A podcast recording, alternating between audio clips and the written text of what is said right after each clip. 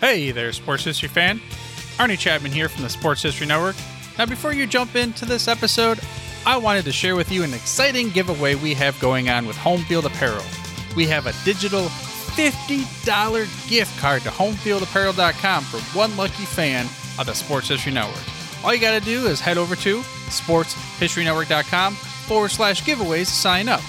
Again, that's sportshistorynetwork.com forward slash giveaways. This podcast is part of the Sports History Network, your headquarters for the yesteryear of your favorite sport. You can learn more at sportshistorynetwork.com. Hello, old sports, and welcome to episode 9 of the Hello Old Sports podcast on the Sports History Network.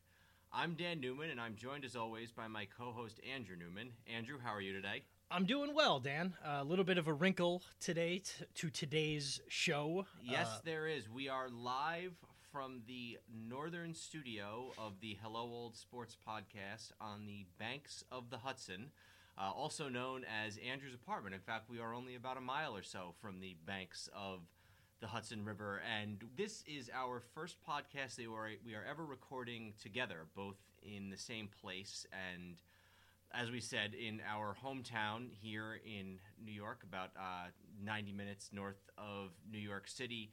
And for that reason, we thought that Army football would be a good topic for today's show, really for sort of two reasons. First of all, the location and where we're recording from, we thought it would be a good time to talk about something that was very specific to this area that we are in.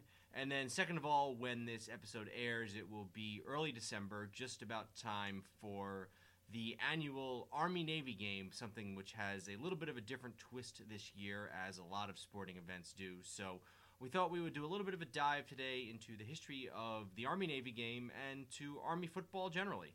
Exactly. So you mentioned we're uh, just not very far away from the east banks of the Hudson River here in Poughkeepsie, just just a little bit away from the, the water. And then if we go right across one of the few bridges between here and West Point, you would be able to travel to the west bank of the Hudson River, the famous S curve, which is where West Point is located, placed there for strategic purposes during the American Revolutionary War. And we will be talking about the Black Knights of the Hudson, which was their unofficial name until the, I believe, the 90s when they finally settled on officially being the Black Knights, the Army Black Knights. They had always been known as the Cadets, but having the uh, Black Knights as a as an unofficial name, and now they are officially the Army Black Knights. Just as by way of a little bit of context, I am a season ticket holder of Army football. I have been for this would be the fourth year had this year taken place as normal. So during that time, growing up here, we always people went to Army games and we knew a little bit about Army football, although generally it was always that you go and they lose and they go two and ten, but it's still a fun day. And that's changed in recent years. But like my brother said, a very different year as we record this the day after Thanksgiving. The Army Navy game is scheduled to be played on December the 12th at West Point, which is the first time since 1943. And before that, it was, you know, in the very early 20th century that they played games on the campus sites. And in addition, not only will Army Navy be at West Point, the Army Air Force game will be the week after that because they were scheduled to play in early November, which is their traditional time. And because of coronavirus within the Air Force Academy, it was moved until late December. So obviously, some outliers that people in 20, 30, or even 50 years, when they do an Army football special sports podcast history thing, we'll be talking about, but we'll. Uh, We'll try to be a little less contemporary in what we're talking about today. Absolutely. So I think we there are some very specific eras in Army football that are noteworthy and that are worth diving into a little bit. I think it's also probably worth as we go through here talking about some of the rather obvious reasons why Army football and Navy football are very different than your average Division 1A college football program. But why don't we start at the beginning? And Andrew, did you want to talk a little bit about the early days of the Army football program? Sure. And like you just mentioned, and just to lay things out, we're going to spend, we're going to save most of the talk about the Army Navy game for the end of the show as kind of its own segment. That doesn't mean we're in some places it'll be unavoidable if we're talking about a, a, championship army season or something we'll have to mention oh and they beat navy in the last game of the season. But the actual specifics of crucial army navy games or the tradition around that we'll save that for the end. But in this case we do have to talk about the first army football game took place in 1890 it was army against navy. The technically the coach more like a student manager of those teams in 1890 and then in 1892 was a guy by the name of Dennis Michie, who was a cadet at the time. It's spelled M I C H I E, and the name rings a bell to a lot of people these days because the stadium at West Point, where all of Army's home games are played, bears his name. It is Michie Stadium. That first game, Army was beaten 24 to nothing by Navy. It was the only game that Army officially played that year, but that was the beginning of their football and also the beginning of a rivalry that continues to this day. And I think we've talked in the past about how when you look at what football actually was in the 1890s. It's not like baseball in the 1890s, where sure there are some differences, different number of strikes, maybe a shorter different distance between the mound and the batter's box. Football in 1890 is very different, even than football 20 to 25 years later. Exactly. Really think about when we when you talk about baseball, it's like kind of the beauty of baseball is that so little has changed that you tend to focus on the things that have changed because a lot of it looks exactly the same where the positions are and what the players are and how many outs in it. Football, especially college football, not that there was pro football in 1890, but college football has always been very era specific. And when you're talking about really anything prior to 1920, it's a barely recognizable game to what we know today. But football's sort of a natural tie in to the military academies being such a military esque game, especially back then. But when you think about territory and, and gaining yards and you know possessions and things like that, it's really not hard to see the. In addition to just violence, which at that point was much more unstructured than it is today. Really not hard to see why that would appeal so heavily at first to the cadets and midshipmen at a military academy, and later to the brass as a way, you know, of these military academies as a way to encourage uh, camaraderie and discipline within the schools. Advance and retreat, and 11 players on a football team more so than in any other sport, really. So all of that ties in with the general military culture idea. Uh, so, what else is worth noting from the early days of Army football? So, the one thing, and I, I know we mentioned we'll talk about the Army Navy game later on. Early days being pre 1900, there was it was a Navy player, but in 19, 1893, the Army Navy game was the first game ever where a football player wore a helmet midshipman by the name of Joseph Mason Reeves, R E E V E S, played the uh, Army Navy game in 1893 in a helmet because he had been told that basically one more blow to the head could kill him. So, in order to play in that game and continue his football career, he wore a sort of crude helmet to protect his brain, I guess. Now, who knows how effective that actually was, but it's still a significant first, I believe. Yeah, very interesting. I feel like even with the advances in helmets and technology in this day and age, if a player was told one more blow to the head and you will likely die, I don't think they would bother to even try and play even with a helmet.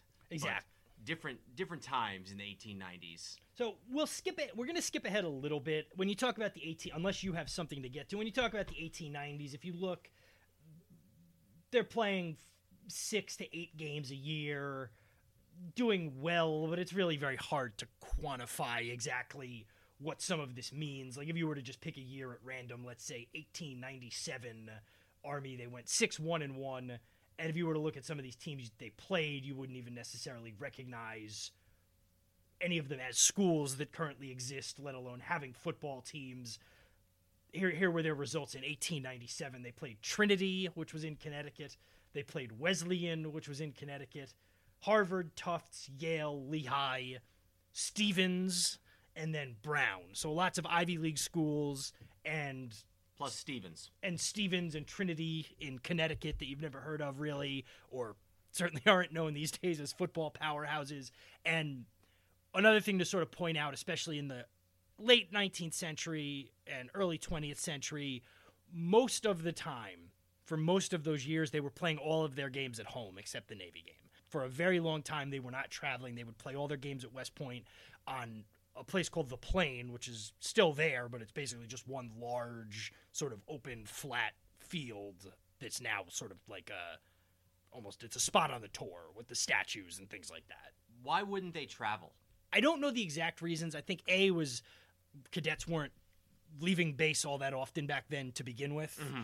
And then B, probably costs were involved and worried about mischief making and things like that. But my un- my guess is for the most part that it had a lot more to do with keeping it, keeping all the cadets on the base. It wasn't, you know, football at the time. They were probably getting some special treatment, but it wasn't the special treatment that they would get today, even at a West Point or at a military academy. It was probably like, well, the rest of the men don't get to leave base to, you know, to have fun. You guys don't get to leave to have fun either. And I think that's sort of an interesting that's sort of an interesting window into what college sports in general was in the early 1900s. The football team was considered no different than the debate team hmm. or the choir, that type of thing. It was all just activities for the students outside of the classroom.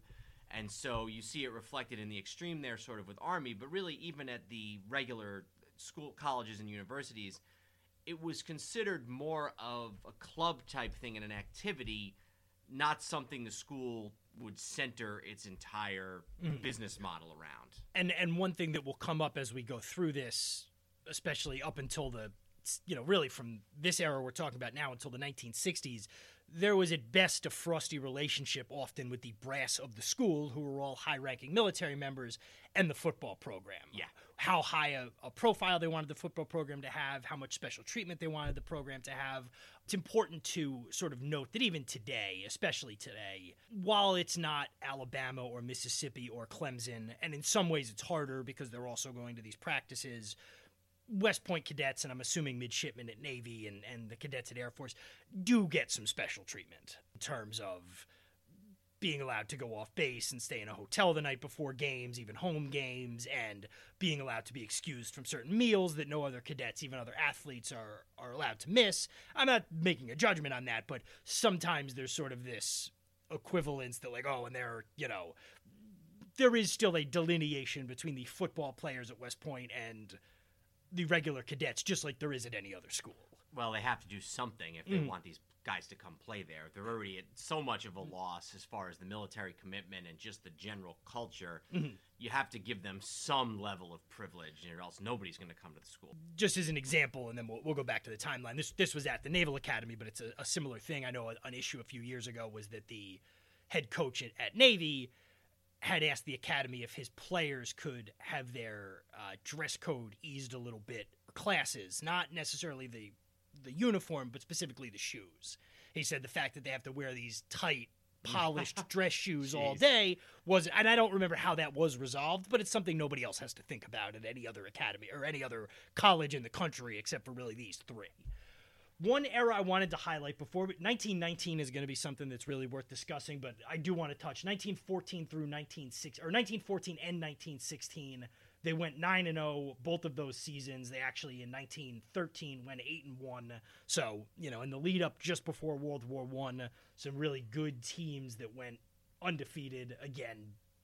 Tough to quantify. We'll look at the 1916 team, for example. You're not going to see a lot of the powerhouses, and there were powerhouses at the time. It wasn't certainly the schools that you look at now, but they went 9 and 0 in 1916 playing Lebanon Valley, Washington and Lee, Holy Cross, Trinity, Villanova, Maine, Springfield, and then two big ones against Notre Dame and Navy. So 9 and 0, but they didn't win a national championship or not one that's recognized today because of the the schedule that they played. And I believe future President Eisenhower is on the team in about that time frame, maybe a little earlier. He was probably in the first decade of the 20th century, but there, there's a book out there called Carlisle versus Army, and Eisenhower, uh, actually, as a West Point cadet plays against Jim Thorpe and the Carlisle Indians in an exhibition game. The other thing that's interesting to note, and it probably doesn't necessarily to continue to this day, but the Army Notre Dame rivalry is something that is very prominent for several decades, probably up to some point in the 1950s. And interestingly enough, and maybe we'll get into this a little mm. bit later, these Army Notre Dame games that the Army brass expects to be a home game for Army, they fail to take into account the heavy Irish Catholic contingent among the population of New York City and the greater New York metropolitan area. So oftentimes these games at Yankee Stadium or wherever it is end up being more like Notre Dame home games, even though Army is the ostensible home team. So a big turning point came in 1919, and it wasn't an immediate turning point on the field, but it was more in the attitude of the school towards football and the ultimate investment of resources in football. And the reason it's also significant is because two of the names involved were much more prominent later on, one in Army football history and one in American history. And that was in 1919, there was a cadet at the school, Red Blaik, who went on to become the coach years later, and he formed a relationship with the newly incoming commandant of West Point, Douglas MacArthur. MacArthur had been at West Point as a cadet in the early 20th century, was not a football player, was a guy who was small in stature, was kind of a, a utility man on the baseball team, but had been a manager on the football team, recognized the value of athletics and specifically football at West Point. So when he came back in the late 19 teens, he took over, and a big issue had been they had had a cadet commit suicide in the dorms uh, on New Year's Day.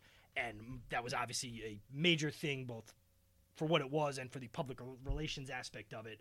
So when MacArthur assumed command of West Point in 19, I'm reading now from a book uh, on the 1958 team called "When Saturdays Mattered Most" by Mark Beech, but it um, obviously covers Blaik's whole tenure at West Point, both as a cadet and then as an assistant coach and going forward. So one of the things that MacArthur did was look to get hazing under control. He formed a committee of cadets to sort of discuss things, and one of the people on the committee was Red Blaik. And it says the relationship between Blaik and MacArthur grew even closer as a result of the superintendent's obsession with Army football. Two decades earlier, McCarthy arrived at West Point as a gawky teenager, et cetera, et cetera. And then, upon his return to West Point as superintendent, MacArthur quickly set about establishing himself as Army's number one football fan. Whenever he could make time in his official schedule, he liked to summon Lieutenant Elmer Oliphant to headquarters for a visit.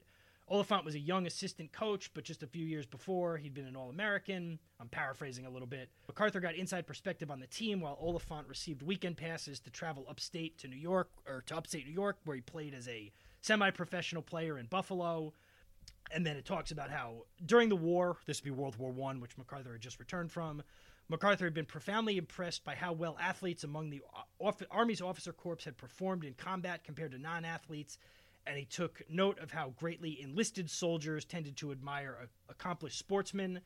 And he also vigorously promoted varsity sports with the goal of raising the Academy's national profile. No longer would Army leave West Point only to play Navy. MacArthur sent his teams out into the world. In 1921, their cadets made their first trip away from West Point to New Haven, Connecticut, uh, to face mighty Yale. But just obviously an interesting, and there's a famous quote from MacArthur that you will still hear at Army games today and is on plaques. And he said, Upon the fields of friendly strife are sown the seeds that upon other fields on other days will bear the fruits of victory. And that is a very famous quote, both in West Point, West Point athletics, and then specifically Army and the Army Navy game. And it's you'll often hear about the fields of friendly strife in relation to West Point athletics in general you've been to a lot more games than I have, but MacArthur's legacy is very much sewed into the fabric of what you see on a Saturday at West Point for a football game. Whether it's quotes, whether it's mm. just he is very much alive in the legacy of Army football, especially when you factor in the fact that he didn't actually play on the team. Yeah, and he he left the academy in 1922 to continue his military service. That was all of the obviously high ranking people at West Point are still active duty military. For a long time, up until really the 50s, the coaches were all active duty military, so they'd rotate after a few years. But MacArthur kept his relationship with West Point and specifically with Blaik in this same book later in 58. And remember, this is 1958 now, so everything that's happened with MacArthur has already happened. The campaign in the Pacific in World War II, being fired by Truman, he's really now in 58, he's set up in a hotel in New York City, kind of living a life of holding, holding court and impressing people. And every week he would meet with Blaik. They would talk on the phone almost every day, mostly about football. So it wasn't just while he was there he cared and then left. Even during the war, he was, you know, out while he's fighting in the Pacific, commanding the troops in the Pacific, he was in regular contact with people, specifically Red Blaik, about those championship Army teams. So a real turning point there in the 20s, late teens, early 20s, during that brief period where MacArthur really put football and athletics in general into the forefront and the dividends sort of paid off and continued that it was just the expectation that football at West Point is to be regarded as an important part of the school's mission Absolutely. you mentioned the Army Notre Dame rivalry, so we'll kind of continue along that path. There's a couple of different eras to it, but the 20s is really the era that it, it really gets going. Like I mentioned, Army was uh, becoming a higher profile school in terms of football. They'd had their runs, but also college football was becoming the sort of it thing in the country other than baseball. It was the biggest sport. They played for the first time in 19 in the 19 teens. They actually played pretty much yearly, but in 1920, starting in yeah, I guess really every year except 1918, from 1913 to they played really every year until World War till after World War till 1947. From 1913 to 1947, with a couple of exceptions, they played every year. You know, they had some big games, mostly at West Point. Notre Dame mostly getting the better of them until 1925 when Army beat them 27 nothing at Yankee Stadium, and then they kind of rotated wins for the next few years. And the reason I'm mostly talking about this era was 1928, November 10th, 1928, at Yankee Stadium was the game where at halftime, with Army in a, with holding a small lead, Notre Dame coach Knute Rockne delivered his famous speech, and we actually talked about this guy in our 1920 sports episode, the non-baseball episode. We talked about George Gipp, who had passed away in the 1920 at the end of the 1920 season. In that halftime locker room, eight years later, was when Knute Rockne delivered the famous "Win One for the Gipper" speech, where they then went out and defeated Army at Yankee Stadium. I believe 12 to six was the score in 1928. It's amazing what the legacy of is that you don't realize of college football in the New York City area in that time period. It you think of college football in these days as a very much a southern and then a midwestern phenomenon and then I guess third would probably be the west coast. There's, you know, Ca- mm. California, Oregon, Washington even the Northeast is probably the part of the country that is the least associated with college football. And then if you take it even further, New York City is probably the part of the Northeast that's the least associated with college football because you still have Boston College, you have Penn State, obviously. Pitt, if you consider Pittsburgh and DC area's got Maryland. the Virginia teams are sort of related.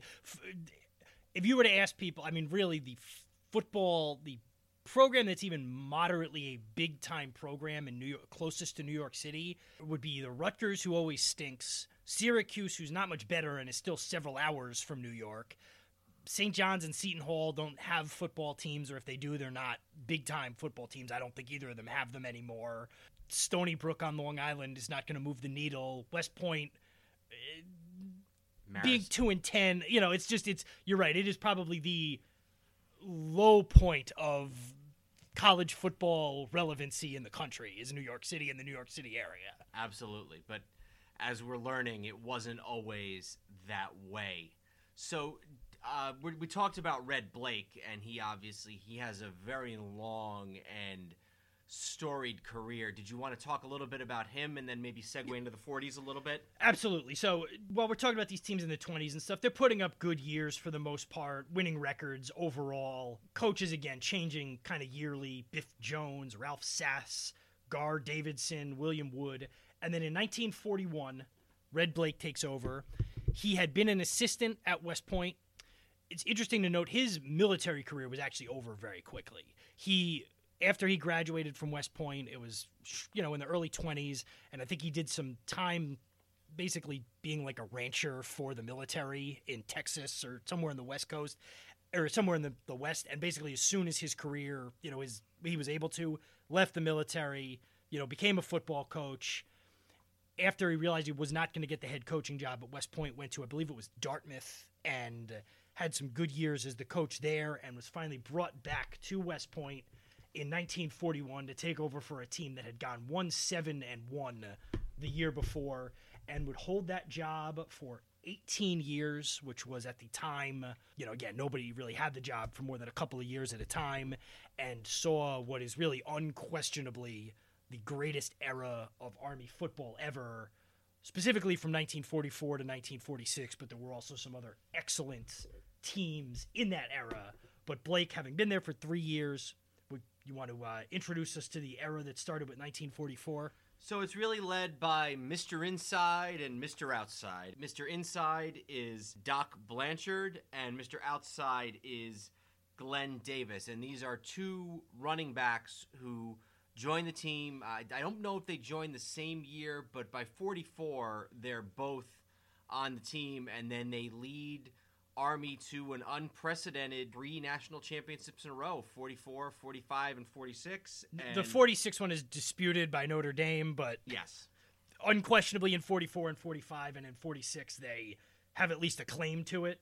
Home of the greatest football machine ever assembled is West Point's famed Michie Stadium.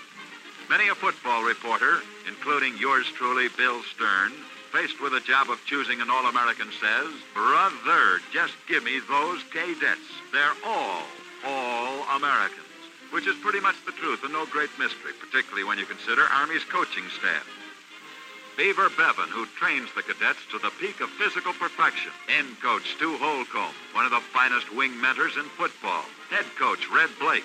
The way the Colonel's unbeaten teams play speaks for his football greatness. Andy Gustafson, coach of the runningest, blockingest backfield that ever wore cleats. Line coach Herman Hickman, who schools speed and savvy into the Army forward wall. Assistant coach Jabbo Jablonsky in the Gridiron Hall of Fame as both player and coach. Now, that great Army team. And Hank Fulberg, fast downfield under punts and passes, a demon on defense. Tackle. Al Nemetz, slashing, hard-charging, fast, smart on offense and defense. Guard. Art Gerometta, pulled out of the line to lead Army offense. Center. Hug Fusen, one of Army's best all-around gritters. He doubles as halfback. Guard, team captain Johnny Green, also cadet captain. Steady, brilliant, and inspiring leader. Tackle, Tex Coulter, potentially the finest tackle in collegiate football. End, Dick Pitzer, great diagnoser of plays and a dead-eye pass catcher. Halfback, Shorty McWilliams, a slam-bang blocker, a speedy ball carrier. Quarterback, Arnold Tucker, probably the best signal caller operating out of a T formation. Fullback, guess who? Ah, right the first time. The one and only Doc Blanchard, fast, powerful, smart. Everybody's All-American. Along with halfback Glenn Davis, considered by many as the finest change of pace runner the game ever saw. There's no room on Coach Blaik's team for prima donnas. Great as they all are individually and collectively, Red's formula calls for full-time football from every man. Let's take a gander at what makes the cadets click. So 44 in um, Blanchard's high, or excuse me, it was 40. So 44 and 45, they clearly won. 45 and 46 were the two Heisman years. And the interesting thing is, you look at their numbers each of those years, and they both had a case each year to have, be, have been better than the other one. So in 45, the year that Blanchard wins the Heisman, he's got 101 carries for 722 yards and 16 touchdowns. Meanwhile, Davis has 85 carries for 930 yards and 15 touchdowns. So really, Davis had more yards that year than Blanchard did. And then the next year in 46, when Davis wins the Heisman Trophy, he has 712 yards and Blanchard has 613. So very similar numbers as well. And over that period of time, you know, 9 and 0 in 45, 9 and 0 in 44, and then in 46, the reason there's that dispute is they went 9 and 0 in 1946 with their one non-victory having been a tie against those same Notre Dame Fighting Irish at Yankee Stadium again in 46, I believe it was. A 0 0 tie in what was one of the games of the century, I'm sure it was called. Davis is tackled on the final play of the game by Johnny Lujack of Notre Dame. Lujack, who, in addition to being a defensive player, is also the Notre Dame quarterback and the 1947 Heisman Trophy winner. It's also worth noting that Davis and Blanchard would occasionally only play half of the game because Red Blaik had this habit uh, that some other coaches had, but Blaik was well known for it. Was somebody who would he would basically have platoons, but these platoons were not offense and defense. These platoons were one group of 11 would play the whole first quarter and then another one would go in for the second and then the original would go back in for the third. He would waver from this from time to time but by and large he uses this system. So it's really worth noting that these two amass some of these statistics despite at times only playing some uh, only playing half of the offensive snaps and i think that might account for some of the carry numbers that you have there. And also, remember when they're playing half of the offensive snaps, they're playing half of the defensive snaps too. The rules fluctuate a little as the years go on, but college football did not have free substitutions until the 60s. So basically, like in this book I'm reading on the 58 team, qu- I know the rules from then, but they were largely the same in the 40s. You could, if you took a guy out during a quarter, he could not return to play until the next quarter.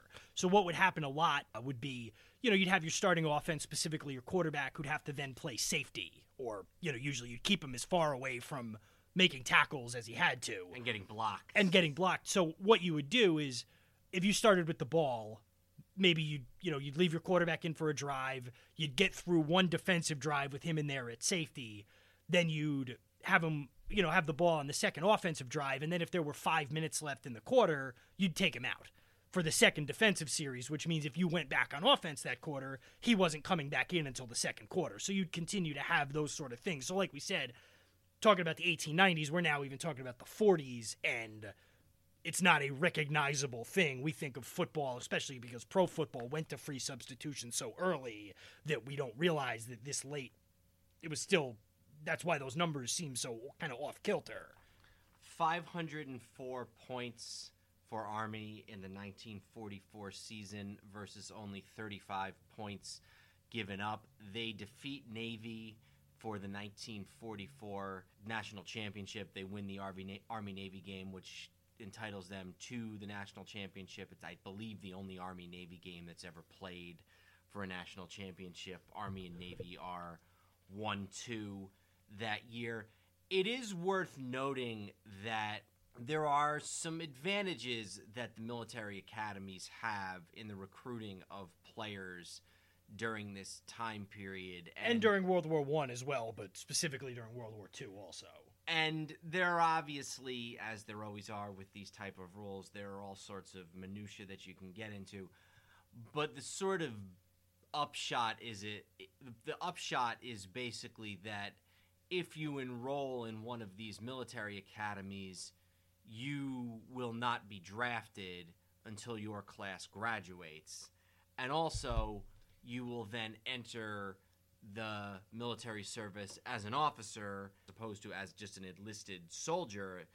And so, in sort of an ironic twist, young men often use enrollment into one of the military academies as a way to stall military service with the hope that by the time four years is up that the war will be over and they'll enter relatively less dangerous military service.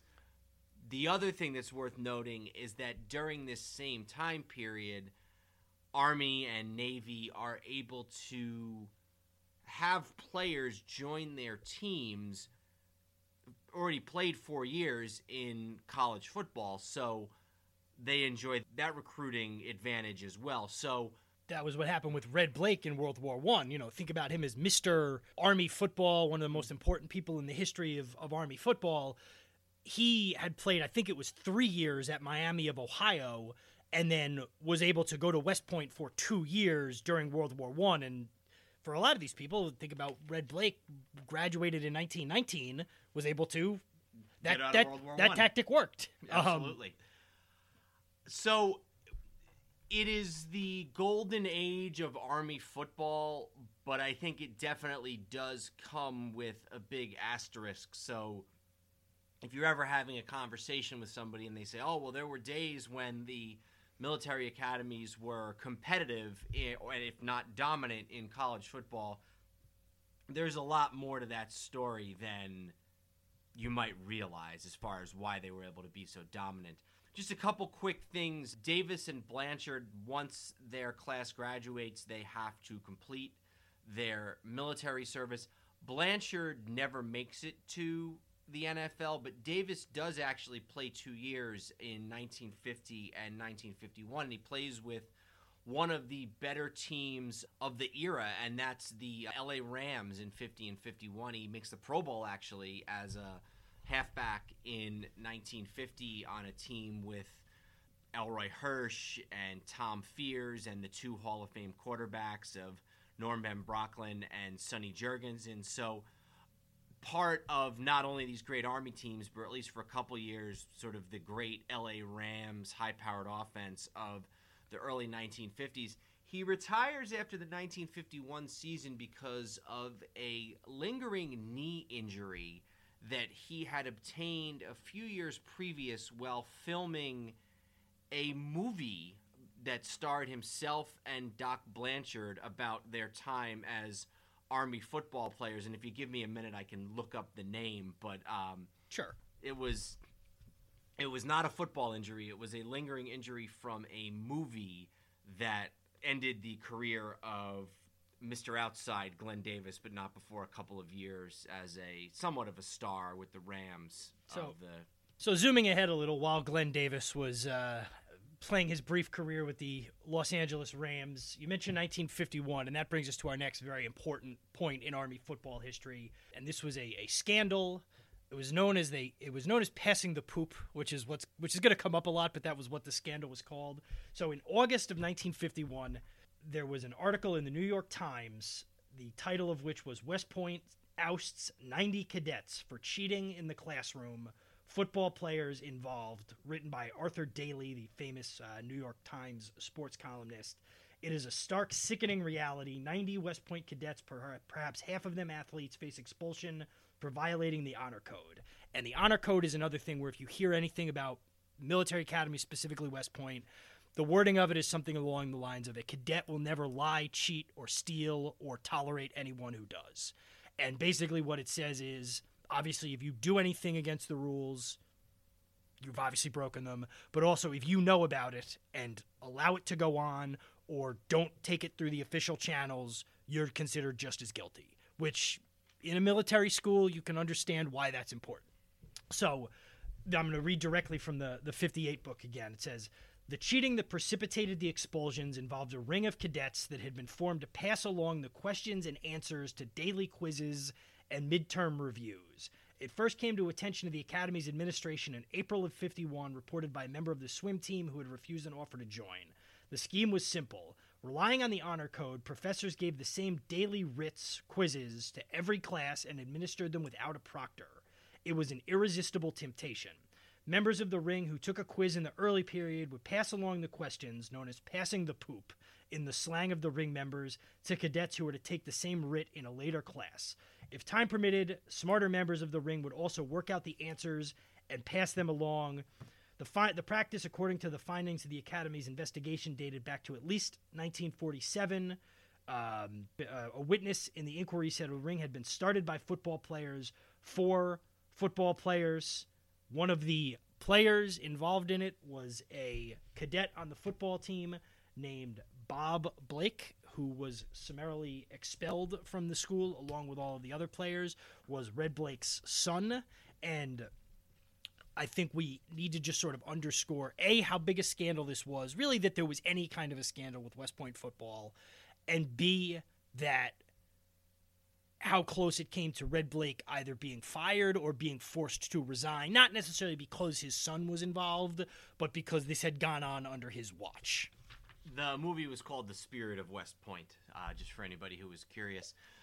I, one of the other players who was implicated in the scandal was a player by the name of Ray Malavasi, who was later to I, I don't know he went and played he finished up his career somewhere else and then eventually was the head coach of the Rams in the late 1970s was the coach when they went to the Super Bowl in 78 against the Pittsburgh Steelers. So another noteworthy name that gets tripped up in that scandal it's an interesting time period because it's right around the time of the CCNY point shaving scandal Mhm. in basketball in sort of the same general metropolitan area. So the previously viewed, um, th- I think there was a an idea that college sports was this pure amateur endeavor of clean cut American boys going out there and doing their best for their alma mater, and even more so the case in the in West Point, where you're talking about not just the college, but sort of the pride of the country Mm. and its army as a whole, coming off uh, just a few years after World War II.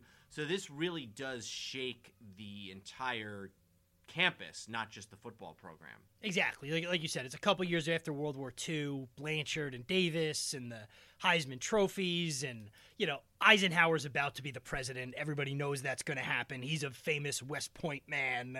To circle back to Blaik's role in this, players did go to him right as the story broke. He sent them to the commandant's office. He told them to follow the rules and, and you know, self report and, you know, knowing what the consequences was that was going to be. But just as I was reading this section, circling back to sort of the contention, this this ties a few things up nicely. The tension between even a guy like Red Blaik with the administration of the school, and it talks about the the open recruitment, which is what they called it during World War One and World War Two. Said Blaik was aware that not everyone at West Point held Army football in high esteem. He knew ordering his players to the commandant's office, he was sending them into the lion's den. And then it says Harkins and his coterie openly sneered at Blaik's public persona.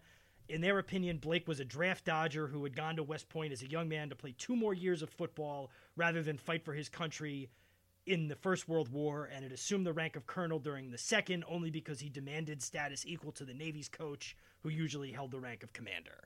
Now his power far outseated his position, and they felt he was allowing players to openly flout academy directives at the same time they were being indulged with special privileges. So this was a monumental thing, you, know, sort of to the modern eye and thinking about modern schools. It's like, well, yeah, guys told people what the test questions were going to be, but in the time and also in the place and who was involved, it's it was monumental to the country. The other thing that's going on in Army football in the early 1950s is Vince Lombardi is an assistant coach with the Black Knights with the Army football team and Lombardi for the rest of his life would always hold Red Blaik in great esteem. Lombardi lasts with Army I believe for about 5 or 6 years. 49 to 53 he was there. So he was there during this, during Yeah. the scandal. He was, and sort of he then leaves to go to the Giants, and then later to the Packers. But at during this same time period, Lombardi is getting his start as uh, I think he'd been an assistant at Fordham, his own alma mater, alma mater previous to that, but. He, it's always sort of been said that Lombardi really learns to coach and learns a lot of his ideas about discipline and football and how the two go together under Red Blaik.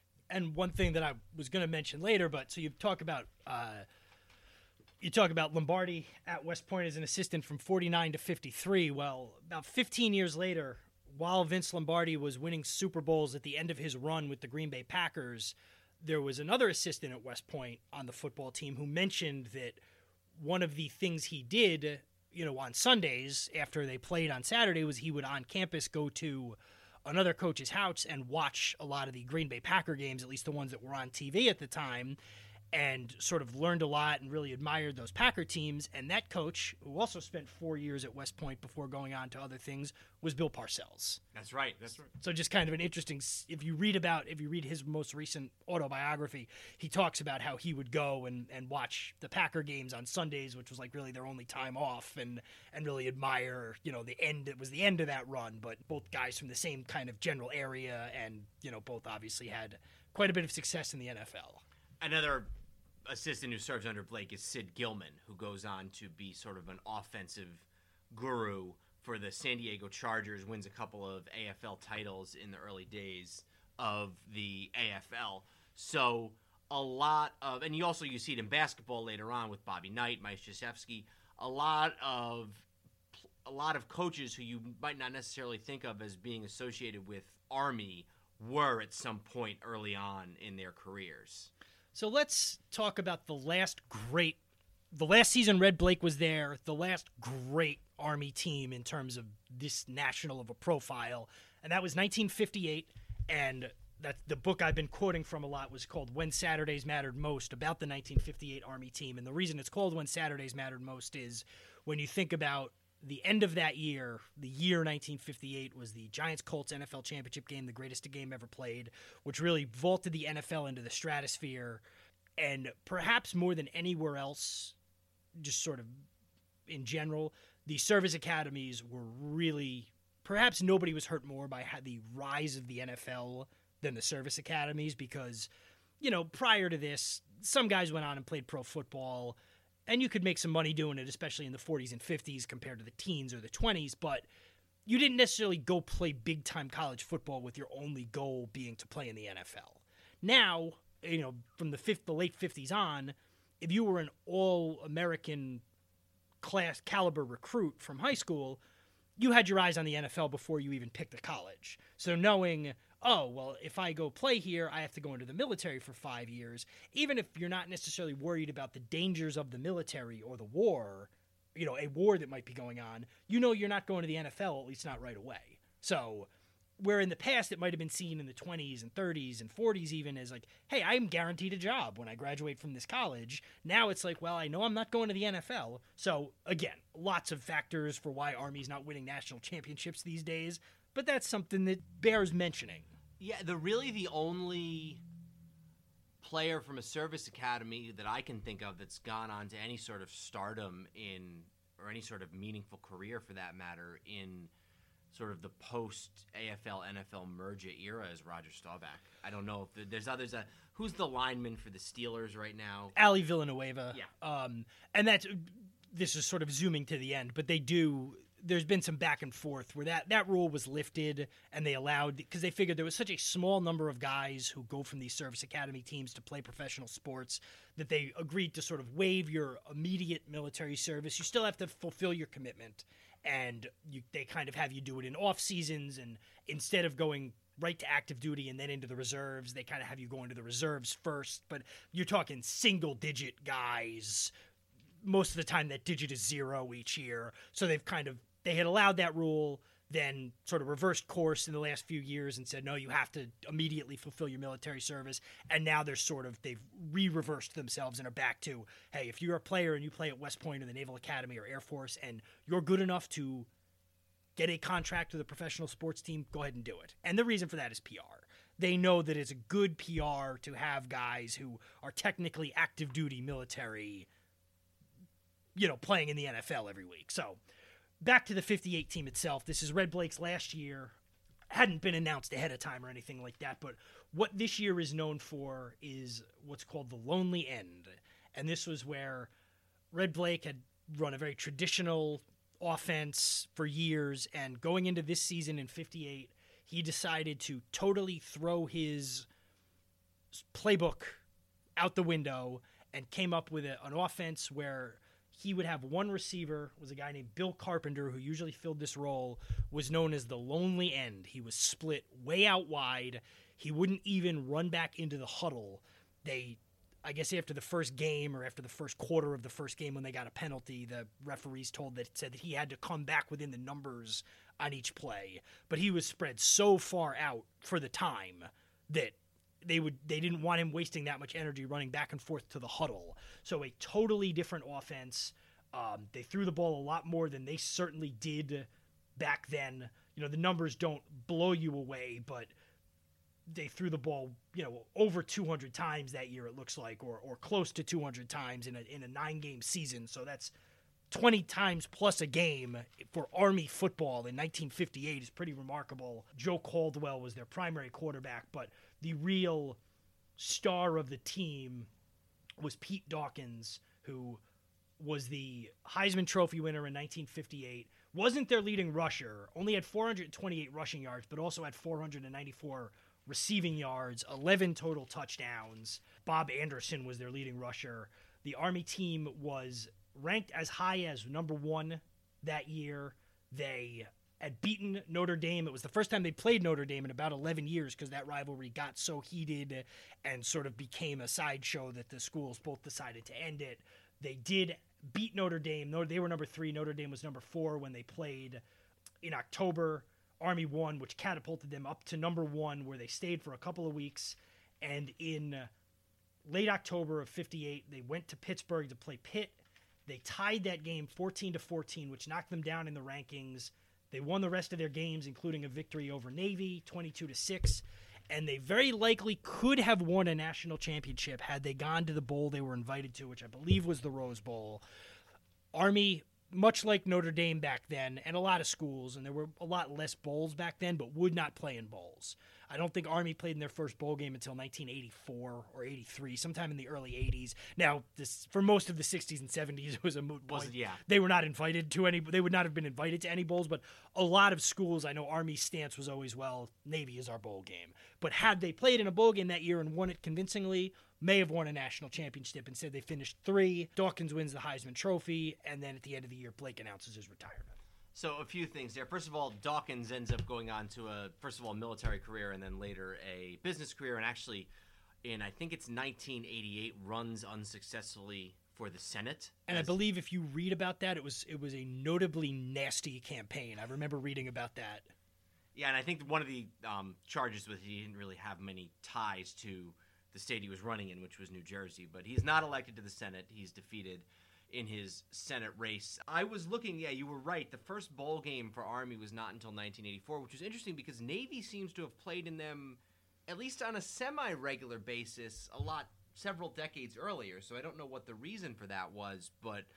Army waits all the way until 1984, and that's something that you would just never see let alone a service academy maybe you might see it but any other school turning down not just a bowl game but a chance to win a national championship that's just unheard of in this day and age Yeah, I mean, from and we're going to talk about sort of the down points here, but as I look, and again, back then when six and five didn't get you into a bowl game, the last couple of years they probably would have even had any shot at a bowl were the late 60s. After that, they were, you know, mostly below 500 or just a game over until the early 80s. So who knows how early they would have accepted a bowl game, but we know it wasn't in 1958 that was actually when I went to the Army spring game a few years ago. There was somebody down on the field, and you could tell he was getting a lot of attention. Like as soon as he came onto the field, was a guy dressed nicely with silver hair and a suit. And as soon as he came onto the field, the head coach Jeff Monken kind of ran over to talk to him. And you're at an Army game or a spring game. You expect there's going to be like luminaries there, or that there might be. But the difference with this guy is he wasn't wearing a military uniform. So I was like, oh, I wonder who that is. And then I found out later via the Army website that it was Pete Dawkins mm-hmm. was there. So to see a guy who had won the Heisman Trophy 60 years before that at the spring game was pretty neat. it is and at the risk of sounding morbid the chances that army is ever going to have another heisman trophy winner is probably pretty slim so he is mm-hmm. from the point of view of this football program very much sort of a living treasure in that he will be the last army football player ever to win a heisman trophy in all likelihood So we're going to zoom through a little bit of the rest of this until the modern era now. But so after Red Blaik retires, Dale Hall takes over. And from the late 50s through the late 60s, they're mostly winning seasons. You know, there's a, a couple of 8 and 2 teams in 66 and 67, which would have been when Parcells was there under a coach named Thomas Cahill. So again, they're, they're nowhere near like finishing in the rankings in a year. They're playing light schedules, but they are still putting up winning records. And then in 1969, it was when it really things start to make a turn. They finish with a losing record in 69. In 70, they're 1 9 and 1. And then couple of couple of good years right over 500 after that. And then the era begins. They're 0 and 10 in 1973, and then do not finish with a winning record. They finished with a winning record in 1977, but from 1969 until 1981, 82, 80, 83, most under 500 all but three years. Most of those years you're looking at two and nine, three and seven, that kind of thing. So really the first big fall. And just one thing I wanted to point out from that era, 1979, they did they go two eight and one. The head coach of that team was the only the coach for one year was Lou Saban. Nick Saban's father. I'm not sure what Nick Saban's age was at the time, but his one year as head coach at West Point was 1979. And I believe Lou Saban played in the NFL for the Browns in the 40s and 50s under Paul Brown. So, just a, just sort of a side note there. So then we get to the 80s where the head coach is Jim Young. And again, we're, we're talking about the first bowl games they played in. They played in actually three bowl games in five years. In 84, they went 8 and 3. In 85, they went 9 and 3. Actually entered the rankings at one point in 85, although they didn't stay there. Played in the Cherry Bowl and then the Peach Bowl.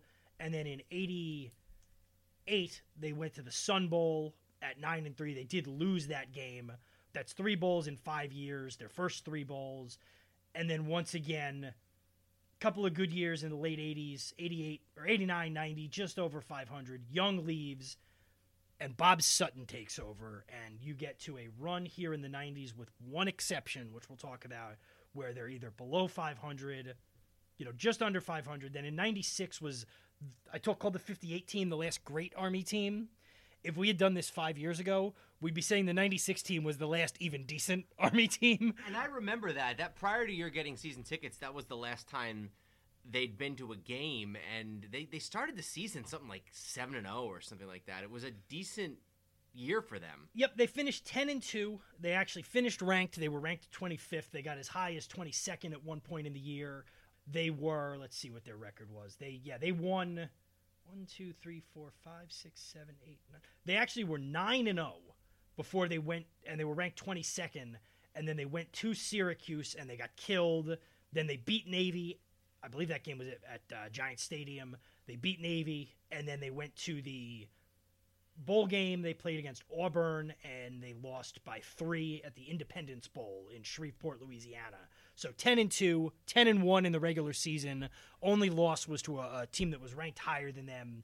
Really good year. Started off with that great 9 and 0 season, but it just wasn't sustainable. From 1997 to 2009, they were no better than 4 and 7 any of those years. Their best season was 4 and 7.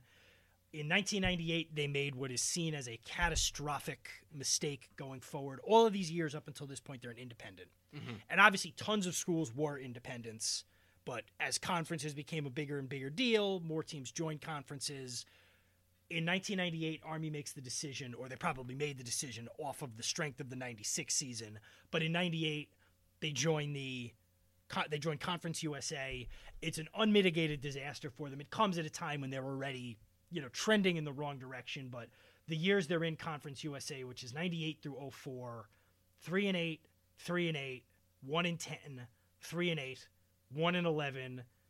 2003, they became the first team in college football history to go 0 and 13 because they played Hawaii, so they were allowed to play a 13th game. And then 2 and 9 in 04 before they went back to being an independent. So now, I guess the big issue, too, because I've heard people talk about this, not only were they bad and it didn't help them at that time to not be able to handpick some of their games, but also, and the same is true now, think about lower conferences as it relates to TV. Army loves to play Saturdays at noon, Saturdays at 3:30, you know, they they have their routines for everything. Suddenly Conference USA is telling them, "Well, ESPN wants you to play on Thursday night. ESPN wants you to play on, you know, Wednesday." And that's really So now the one thing Army's always had going for it, which is people like going to the games even if the team stinks. because it's a whole atmosphere of the day Yeah. and the skydivers bring the game ball down and all that stuff, and now you lose a lot of that. Exactly. So they backed off of that, didn't really change their trajectory. They're just burning through coaches. After Bob Sutton left, it was Todd Berry. Todd Berry's years were 1 in 10, 3 and 8, 1 in 11, 0 and 7. So Todd Berry was fired in the middle of his fourth season, but he was 1 in 10, 3 and 8, 1 in 11 and 0 and 6. Then they bring in Bobby Ross, the former Lions coach, and he takes over for a couple of years. Bobby Ross was the former Chargers Chargers, coach, that's right. He had taken him to a Super to Bowl. a Super Bowl, but he doesn't do any better. Stan Brock, Rich Ellerson. There's one sort of brief, decent season in 2010. They go seven and six. They get to a bowl game. It's one of the lower bowl games again. Back in the time when we're in the era now where 500 gets you a bowl game, falls right off the cliff. And then in 2014, Jeff Monken, their current coach, takes over, and it's really been a renaissance in Army football again, they're not going to go back to winning back to back Heisman trophies and back to back national championships. If they can win, I always say, if they can make a bowl game a little more than half the time, and if bottoming out is a year where they go five and eight instead of three straight years where they go one and twelve, that's kind of the um, what I think the standard ought to be. But since Monken has taken over, they his first year they were four and eight, but or then second year two and ten, but then since then eight and five, 10 and three. 11 and 2 had an off year last year at 5 and 8 and now this year they're 7 and 2 finished as high as 19th in the 2018 rankings had a like a 14 game straight home winning streak army football is basically at the highest point it's been sustained probably since the early 80s at this point Do you think that there's anything that Monken has done differently to make the program more competitive, or do you think there maybe are just other factors at play? I think he has done things differently, but it's hard to. I don't know that I can enumerate them. Okay. Um, I think a he's. I, I yeah I, I don't know. I mean, he certainly seems like the right guy to coach an army team, but some of these other guys probably did as well. I think he's able to. Again, if you're army, you're recruiting against either the Ivy Leagues or the other military academies. What you need to be able to do is win recruits against the other military academies. You want to hear, oh, this guy was con- considering Navy and Air Force and picked Army. You're not going to hear he was considering Florida State and picked Army. And you're hearing more of that. And I think also he's got a firm commitment to the triple option offense, which Army's traditionally run, but they've experimented a little with getting away from it. But I think he's a, a firm believer in that. And and then strategic scheduling is important for a school like Army as an independent. Mm-hmm. You know, I think it's not unfair to say if you're Army, and I mean, this will be able to segue nicely from the big thing Jeff Monken's done. But you know, you want to strategically schedule. You know, you're going to have your other military academies, and you know you're going to want maybe one or two higher profile games. But other than that, they play a lot of MAC teams, a lot of Conference USA teams. And the fact is, if Army can go nine and three while playing a weaker schedule, it's better than if they play a you know a nationally prominent schedule and go four and eight. One of my favorite sports authors is John Feinstein, who's written a number of really good sports books, and the uh, his most famous is A Season on the Brink, where he followed around Bobby Knight and the Indiana basketball team for an entire season in the mid 1980s. He in the 90s wrote a book called A Civil War, which is the story of a single season of Army and Navy football and culminating with the Army Navy game. And one of the points he makes in that book, which I had never really thought of, but in most other programs, a player has a lot of reasons not to want to leave the football team. The player at Penn State or Miami, if they leave, leave the football team, chances are they're going to lose their scholarship, and that means they're leaving college as well. At the service academies, everybody is already on a full government scholarship, so the players, if a player leaves the football team, they're just getting extra hours back in their day for sleeping and or studying. Now I know as you said there are some mm-hmm. concessions that are made, but I don't think anybody would deny that a football player at a service academy faces a heavier time commitment than even the already heavy time commitment that players not on the teams face. And so what you sort of end up with is you end up with players who really really want to be on the football team. And I th- and the other thing too is if you're at West Point, and by the way, you mentioned John Feinstein still writes a weekly column on the Army website after every game. I Yeah. did not know that. I mean, he did as of last year. I haven't checked it this year, but it's called Feinstein's Findings, and he writes after like each game. He's obviously not doing it because he has to. Uh, You know, he's obviously a writer of much higher prominence. But the other thing too, like you mentioned, so every cadet at West Point has to play a sport every season. Now, if you're on the varsity football team, uh, you know they don't make you play intramural softball in the spring, but whether it's varsity or club or intramural, so if it's club, you might play other schools, club teams around the area. Every person has to be on some sort of athletic team every season. And if you're on varsity, I believe your off-season training counts for that. So it's not like, yeah, you just, oh, I don't I'm not on the football team anymore, so I'm going to stay at home. The way it works when you're at Army, and I'm assuming the same is at uh, is at Navy, you are free to leave after up until you've completed your second year. You are free to leave like any other athlete or any other student. No penalty. You can leave. You can transfer. Whatever. What happens at the beginning of your junior year? I believe that that every grade at West Point has its own nickname. So the the seniors are the firsties. The freshmen are the plebes. I get mixed up on which one are the yearlings and which one are the cows, but I believe the juniors are the cows. The start of your junior year, you sign a commitment. They usually have a ceremony where you sign like one long piece of paper, but then you individually sign a commitment. And what you're doing there is you are saying you are committing to finish your school and then your military service. So you can still leave. And you can leave, even if you graduate, you can leave. But what happens if you don't fulfill your military service? They send you a bill Yeah. for for your four years of schooling, which ain't cheap. So that's where. But if you but if yeah, if you're a sophomore and at the end of your sophomore year you say, you know what, military's not working for me, the school's not working for me, you can leave like any other school. But you can also there's no red shirting, so you don't get to if you get injured or if you have another year of eligibility for some reason, the school won't let you or they never have in the past let you play that fifth year.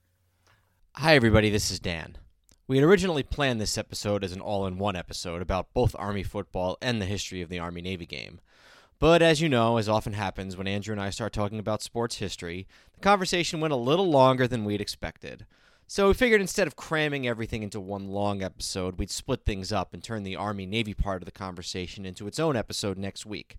So tune in next week for episode 10 of the Hello Old Sports podcast as we talk about some of the great moments in the history of the Army Navy game, one of the oldest rivalries in college football. And remember, find us on Facebook at facebook.com slash hellooldsports or email us at hellooldsports at gmail.com. We'll see you next week. This podcast is part of the Sports History Network, your headquarters for the yesteryear of your favorite sport. You can learn more at sportshistorynetwork.com. Hey there, sports history fan. This is Arnie Chapman, aka the Football History Dude, and I wanted to thank you for stopping by to listen to another episode here on the Sports History Network. Our podcasters are passionate about uncovering and sharing sports stories from yesteryear. And if you didn't know it already, we have over 30 shows across the network covering all sorts of sports history topics. In fact, here's a glimpse into one of our awesome podcasts here on the network.